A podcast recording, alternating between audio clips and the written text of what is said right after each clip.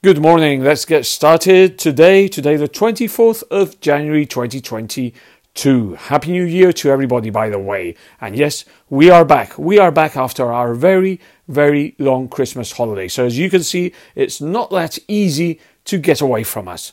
Let's go. Let's see what's happening with the media.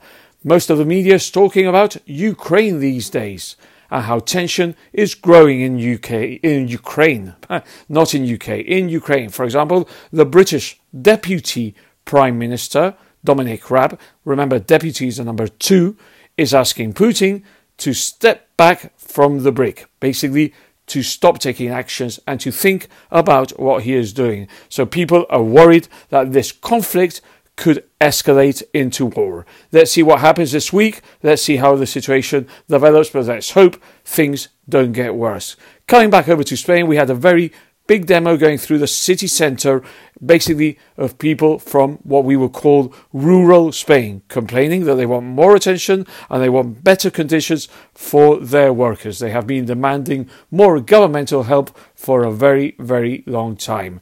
Then, on the sports side, I would like to pay special attention to what in Spain they called the Supercopa, the female Supercopa, in which Barcelona made it to the very top beating Atletico de Madrid 7 0. So, congratulations to them. Anyway, today it has been very short. It has been the first one after our Christmas break, but we'll be back tomorrow with two minutes of English.